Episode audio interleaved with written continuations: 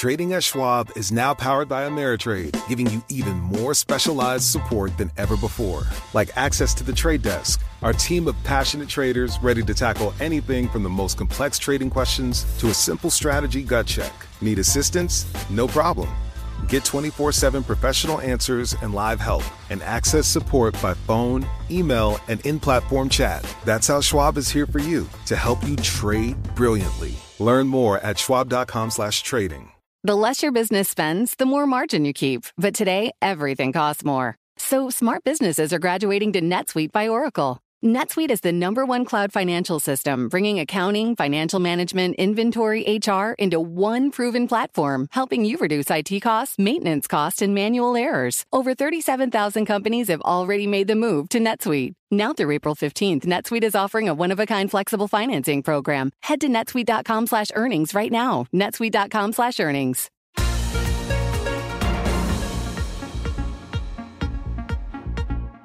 Welcome to the Bloomberg P&L podcast. I'm Pim Fox along with my co-host Lisa Abramowicz. Each day we bring you the most important, noteworthy and useful interviews for you and your money, whether you're at the grocery store or the trading floor.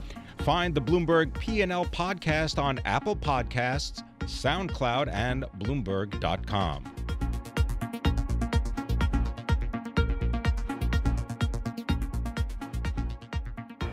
Donald Trump has tweeted that uh, caught red handed, very disappointed that China is allowing oil to go into North Korea. There will never be a friendly solution to the North Korea problem if this continues to happen. Exclamation point. Here to tell us a little bit more about North Korea and uh, the strategic options that the United States has is uh, General Merrill McPeak. He is a retired four star general, former Air Force Chief of Staff. He can be followed on Twitter at General McPeak. He, base, he is currently in Lake Oswego, Oregon. Thank you very much for being with us, sir. And uh, he is also the author of the recently completed The Aerial View Trilogy. It is a three volume memoir that takes the reader throughout uh, his career. General McPeak, thank you for your service as uh, we honor all of our servicemen and women. Your comments on North Korea, your thoughts and reactions to the president's handling of the situation. Uh, good morning, uh, Pim. Well, I think the North Korea uh, problem is the most important one facing our country, most important uh, national security problem, and uh, it's visible. It's on the horizon. Everybody can see it. Even those who don't want to do anything about it understand that it constitutes a real threat to uh, the United States. Uh, probably now, and certainly in the next six months to a year. So, I do believe that we ought to do something about it, to take vigorous action. I'm not sure the president has uh, gone about it in the right way. I would have done it perhaps differently, but he's right in saying that we probably have to do something here, and it may end up being a military uh, action that's required. Now, you previously served as the Chief of Staff of the Air Force, uh, 1990 to 94. Uh, you served in Vietnam, over 260 missions there, uh, a variety of awards, a Silver Star, Legion of Merit, Distinguished Flying Cross if the president or someone on his staff called uh, General McPeak and said, Tony, I know they they're the only ones that get to call you that. If, if, if they said, Tony, lay out for us what would be some of my options. What would be some of the options that wouldn't blow us all up, but would really try to solve this problem? Well, uh, blowing us all up is a real life possibility here, especially if we do nothing. So, uh, first of all, I would favor any kind of action that we could take short of military intervention. You want diplomacy? Sign me up. You want to try to get China to lean on them? Great. Russia, uh, economic uh, sanctions? I'm all for all these steps. But so far, we've tried them all, it seems to me, and no, nothing's really worked. My opinion is that we'll probably have to intervene and help the North dismantle uh, their nuclear capability. And that means we would have to do some very specific targeting against nuclear infrastructure in the North and command and control. And of course, at the same time, we'd have to go to work on those guns that are dug in in the ver- reverse slopes of the hills north of uh, the demilitarized zone, which uh, range Seoul. So Seoul will be badly damaged in the opening moments of any military action there. And we simply have to start work uh, immediately trying to dig those guns out of the, the caves that they're uh, in north of the DMZ. So this target set, uh, PIM, is rich. I mean, there's a very, very large number of aiming points that we have to go after immediately. And, uh, and it will be a tough campaign, no doubt about it. Uh, especially Seoul will take a lot of damage. Uh, but our alternative is to allow this crazy, uh, perhaps non-deterrable uh, regime in the north to have the capability to wipe out Washington and uh, New York City and Chicago uh, you know, with 20, 25 minutes uh, notice, and uh, that's unacceptable. General, is it uh, is there any temp- is there any way we can look at, for example, our uh, relationship with Pakistan, which is a nuclear power? Uh, is it possible to leave North Korea with a with nuclear weapons and still reach some kind of accommodation that would leave them in place, but without these threats? I don't see it. I mean, look, uh, the Pakistanis have nuclear weapons uh, to give them a deterrence capability against India. Uh, I'm not happy about that. I'd be much happier if uh, nobody had nuclear weapons. I think we'd be much more secure in, in the United States because our conventional military capabilities are far greater than anybody else's. So if all nuclear weapons disappeared, uh, we'd all be better off for it. But uh, in the case of judging, you know, from the more extreme to the less extreme, uh, this uh, government in North Korea is perhaps the worst in the world that we should want to see have nuclear weapons. And uh, the, the, risk is simply too great uh, to let them hold uh, Amer- large American cities at hostage. we simply, in my opinion, we simply have to, to dismantle their nuclear capability and put them under international instruction uh, inspection for years to make sure that, they, that it doesn't uh, rebuild. All right, I want to turn your attention now to uh, the Middle East and Iran, which, of course, uh, then begs the question of potential nuclear weapons. Uh, your thoughts on what is going on currently in the Middle East with the potential confrontation between Iran and Saudi Arabia? And just as a note, you know, you've taken a lot of flack uh, over the course of your career for some of your thoughts about the Middle East. Give us your ideas. well, I think the Middle East is uh, a chronic problem you know that's been with us forever, uh, and uh, there's no sign that uh, we can sort out the issues that are involved there. I do think that the uh, the treaty uh, or the agreement with the Iranians to put a pause on their nuclear program for a decade or so was a very good one and one one we should support. Uh, and perhaps gives us time to work out some longer term relationship with the Iranians.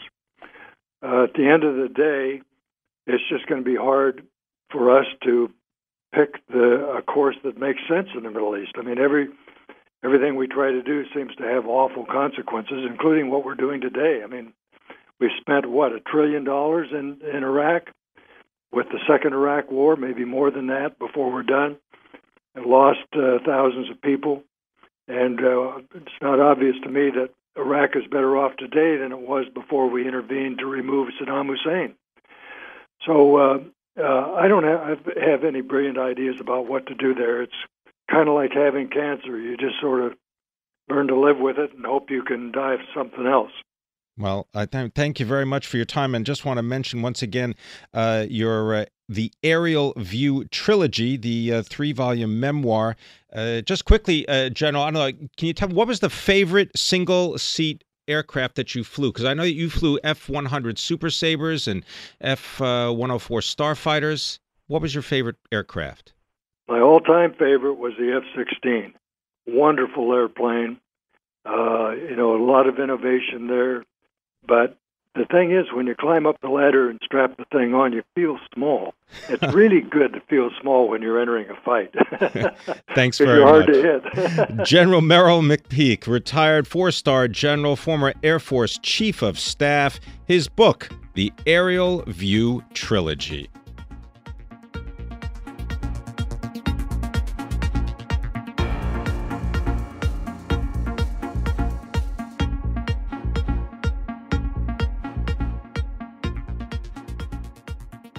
Delinquencies, auto loan delinquencies, they're rising. Credit card charge offs have increased. Is this a problem for U.S. banks? Let's ask David Fanger. He is senior analyst at Moody's Investor Services, and he joins us in our 1130 studios. David, thank you for being here. So, are these problems for banks, or have they figured out a way around this? Well, uh, certainly what you cited on in terms of auto loan delinquencies, credit card delinquencies, is um, I would say both of those markets are in a little bit of a different position in terms of where they are post crisis. Uh, no bank has, most banks do not have significant exposures to either of those businesses. They're one of many businesses that U.S. banks are engaged in. So while we are expecting those delinquencies um, could rise further. Um, as long as the employment picture is healthy, and it is, they're unlikely to to significantly rock the boat.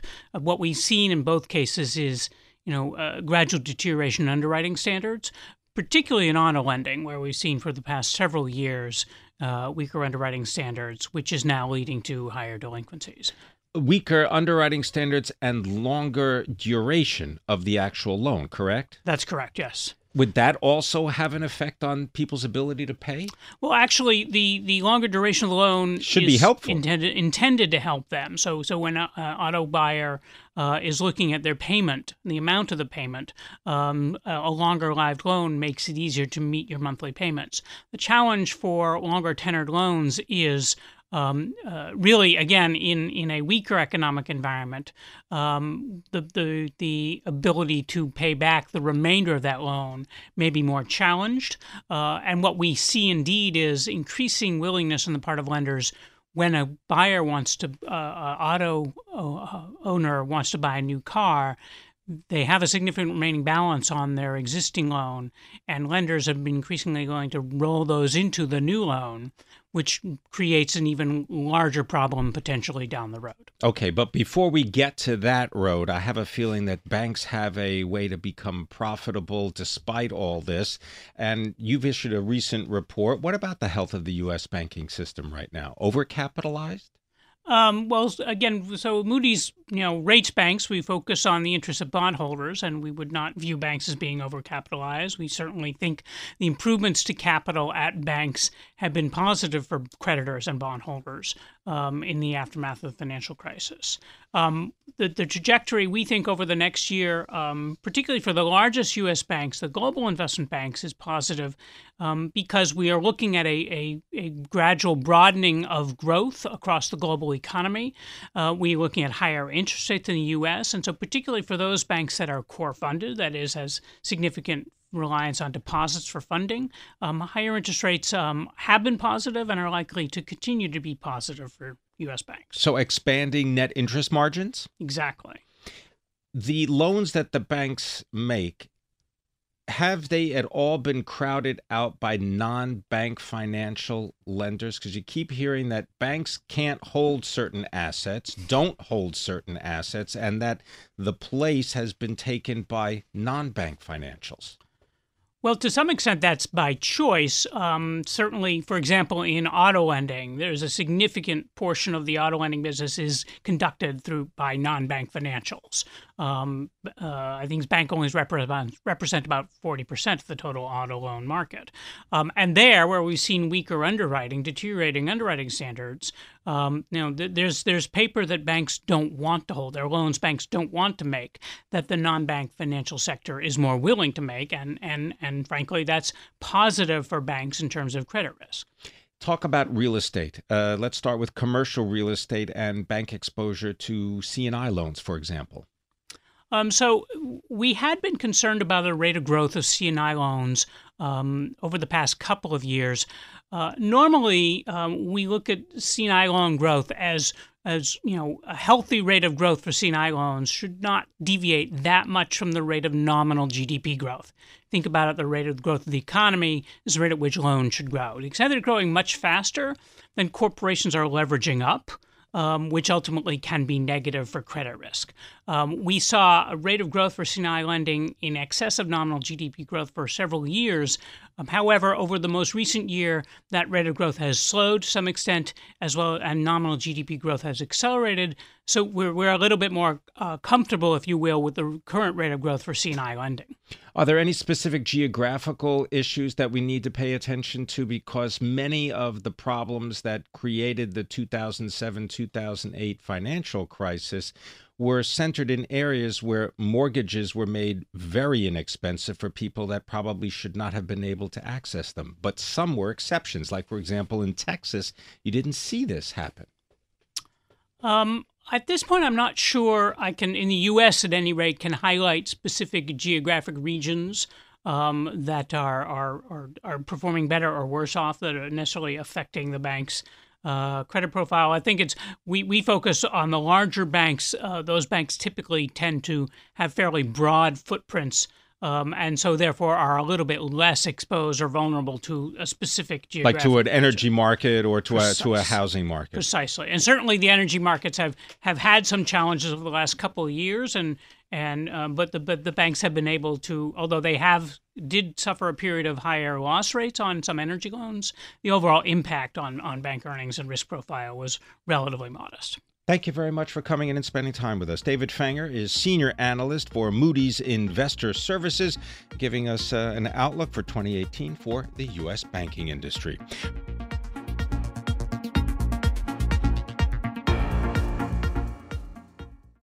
Schwab Trading is now powered by Ameritrade to give you a new, elevated trading experience tailor made for trader minds. Go deeper with Thinkorswim, the powerful award winning trading platforms now at Schwab. Unlock support from the trade desk, our team of passionate traders who live and breathe trading like you do. And sharpen your skills with an expanding library of online education crafted just for traders. All designed to help you trade brilliantly. Learn more at schwab.com slash trading.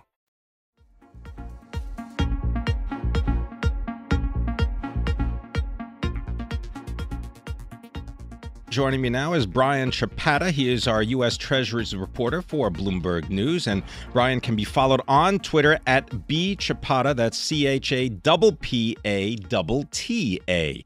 All right, uh, double P A T T A. Uh, great story today where you go through what the experts like BlackRock and Goldman Sachs are saying about the bond market and their calls for 2018. Let's go through them. Let's begin with BlackRock. What are they suggesting if you are in the world of fixed income? Well, I was going in alphabetical order here Ah, with okay. these big money managers. So the thing about BlackRock is that you go through their 2018 outlook, and what's interesting is, is they have no overweight recommendations in the entire fixed income landscape. Um, you know, whether it's you know they're neutral on munis, uh, U.S. credit, emerging markets, things like that. Uh, don't like treasuries much or European sovereigns. Um, but their uh, their chief fixed income strategist Jeff Rosenberg basically said, you know, it's all well and good when everyone's buying and you can flip bonds and make a profit. Everyone everyone gets a trophy essentially.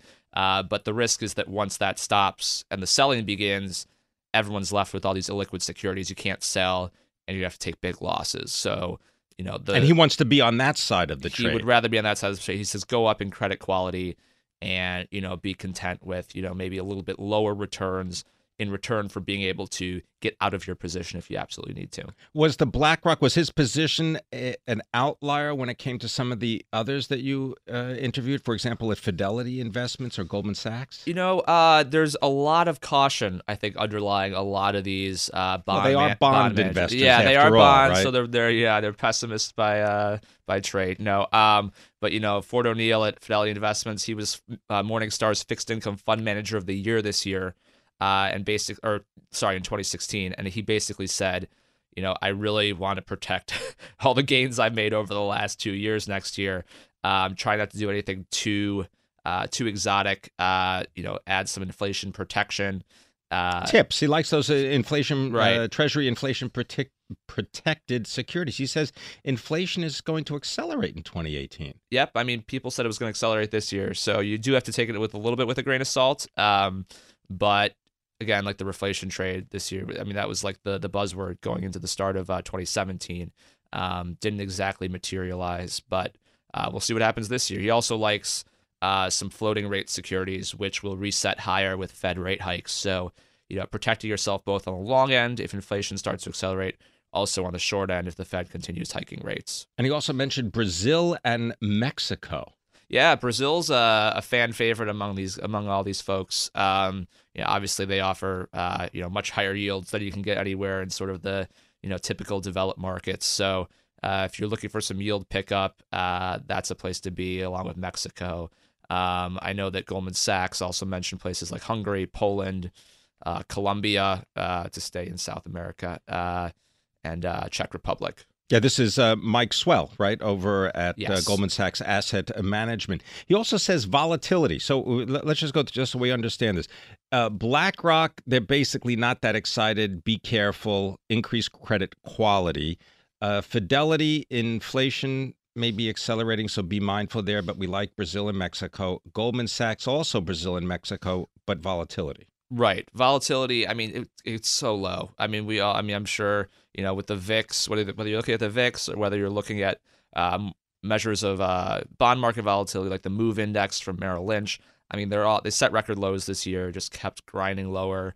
Um, it's just been a steady march higher in equities and sort of a range bound treasury market. So the idea that volatility will pick up, um, is sort of something that's you know i mean it might happen but also it's like everyone wants that to happen so they're hoping that it happens um, in a lot of ways just because you know if you have active fixed income which all these all these people are basically with the exception i guess of, of vanguard who i also spoke with um, i mean you want it to pick up you want opportunities everything is being bought right now so there's not a lot of opportunities to sort of find things on the cheap What does JP Morgan Asset Management see as a good strategy for 2018? So Bob Michele at uh, J.P. Morgan uh, Asset Management uh, is probably one of the more aggressive folks that I that I talked with. Um, he likes uh, European additional tier one securities, uh, COCO bonds, I believe they're also referred to as, uh, and high yield uh, within Europe. He just thinks Europe looks healthy uh, and its uh, economy is you know maybe a year or so behind the U.S. as far as picking up. Uh, so uh, more good things to come from there.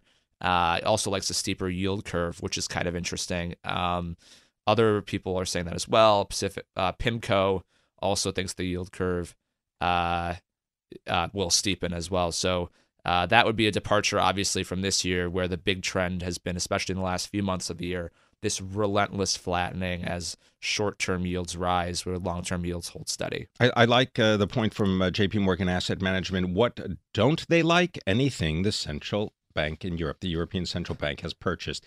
TCW, let's uh, tell us what did Tad Rivelle at TCW say? Yeah, I mean, he is sort of in the camp of BlackRock, I would say, um, just sort of protecting yourself against uh, potential swing uh, in the other direction where there's a big sell off.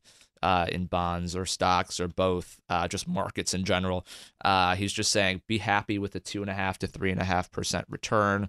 Um, you know, obviously in an era where you know the S and P 500 gains you know six and a half percent in a quarter, uh, you know maybe people might not be too pleased with that, but it's something that you know if you want to diversify and you know not be too exposed if you feel like markets are a little frothy, um, you know, going up in credit quality, high quality corporate bonds, agency mortgages, you know, take that, clip that coupon essentially, and uh, have less price volatility than some of the other uh, more risky securities.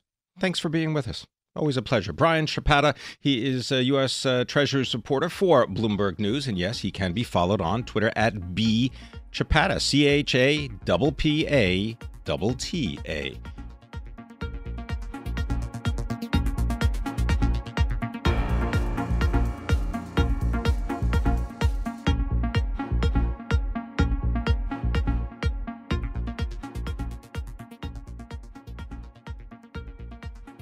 Ford's luxury brand, Lincoln. What is the future for the brand? Well, here to help us understand it is uh, Jamie Butters. He's our U.S. Autos reporter for Bloomberg.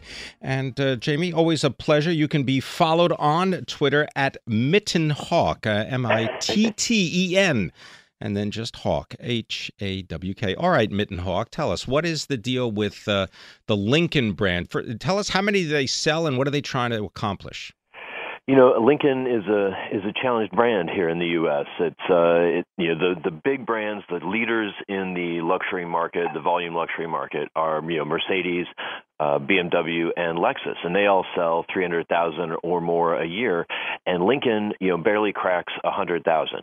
So it's not really getting enough volume to justify you know the cost of product development and uh, and advertising support and all that but it's not a simple decision at all. Uh, you've got uh, you've got these contracts with dealers out there, and you, and you've got a lot of growth coming for Lincoln in China, and it's kind of like with GM and Buick. And Buick's not a great brand in the U.S. either, but it, I think there's a sense that in order for an American brand to have credibility in China, it needs to continue to be sold in the U.S. So uh, it's a it's a tough tough call for Jim Hackett, at C- the CEO of Ford. So you mean that Matthew uh, McConaughey is is not really going to be able to move these Lincolns off the off the lot? I understand he's going to be starring in a couple of new Lincoln commercials, and uh, you get to watch them during college uh, football playoffs on uh, New Year's Day. Well, that'll be fun. Uh, the the commercials have been uh, entertaining at times. They've certainly inspired some other entertainment. A lot of comedians have had fun riffing on, spoofing on him. Uh, but no, you know, I think he brings some uh, some fun to the brand and gets it some attention, and maybe hits at some of the the cool factor that they're trying to capture. But in, but the way it plays out, they just they don't have enough volume, they don't have enough demand, and they're not selling at a high enough at high enough prices and profit margins, you know, you can get by on a hundred thousand a year if you're Porsche, uh, if you're Lamborghini, if you're Ferrari, you can sell a lot fewer than that. But uh, but Lincoln, you know, it needs it needs bigger volumes. Well, doesn't it start at around thirty-five to forty thousand dollars, or am I misreading that? Yeah, that's probably about right for a uh, for a Lincoln MKZ sedan. I mean, those are uh, but you're competing with a lot of other vehicles in that size and price category. What about it? Okay, so that's the, the sedan so the, you mentioned. Sorry, but the, what the good ones? So the the hot ones for them are the they've got the new Continental, right? Uh, which is kind of an exciting throwback design. And the combined sales of the Continental and the vehicle it's replacing, the MKS sedan, you know, they're up about 3,000, 3,600 vehicles this year.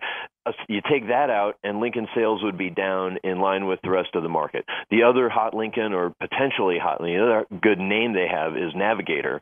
Um, which is you know was one of the original big you know sort of hip hop, uh, very sleek uh, luxury type SUVs, and it has just been really left in the dust by the Escalade and uh, Mercedes and everyone else that wants to get in that space. You mean that the ninety-five thousand dollar black label Navigator in baby blue is not going to just sell itself? It sure doesn't. It sure doesn't. Maybe if they'd done the gull wing doors like they showed at the New York Auto Show a couple years ago, uh, they could have could have captured. It was, Why didn't they do attention. that? Oh, because it's really ridiculously hard to manufacture. Uh, the same reason you know Tesla's had trouble with it, uh, and that was really a signature thing for uh, for Elon Musk and Tesla. But it's really hard to do, especially in a reliable way. And I don't know if uh, I saw some stuff you know at the show where they just they were really reluctant to demonstrate it any more than they had to. It worked perfectly at the press conference, but it was the rest of the time it was a little um, you know a little bulky, a little kludgy as it would kind of uh, chunk its way open and closed.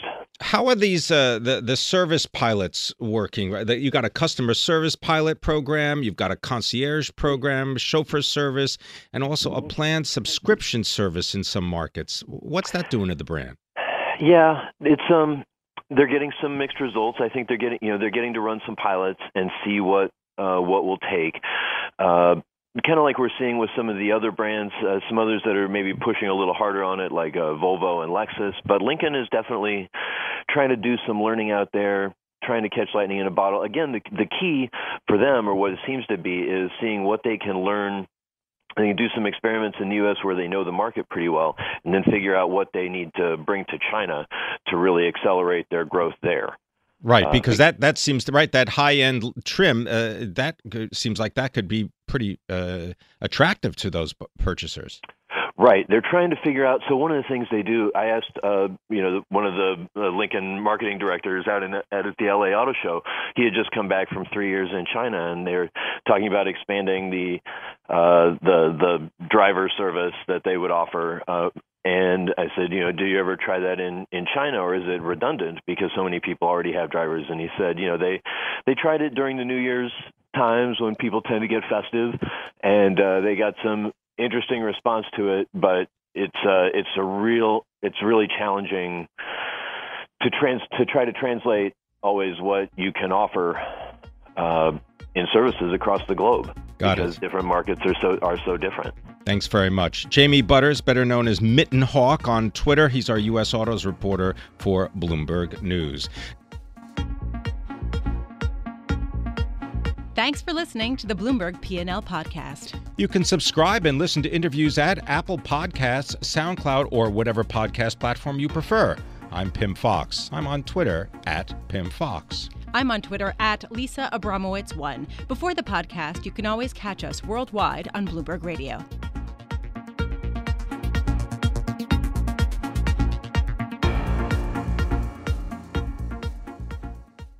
Do you love Elon Musk?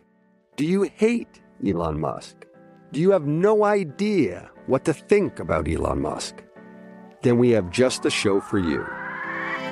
He's become even more larger than life. Buying Twitter doesn't get us closer to Mars. They are like really close to the edge of like everything falling apart. Like, oh, Elon, I volunteer, put a chip in my brain. Each week on this podcast, we'll break down, analyze, and debate the most important stories on Musk and his empire. It's all one big universe. You just work for Elon Inc. From Bloomberg Business Week, this is Elon Inc. Listen wherever you get your podcasts.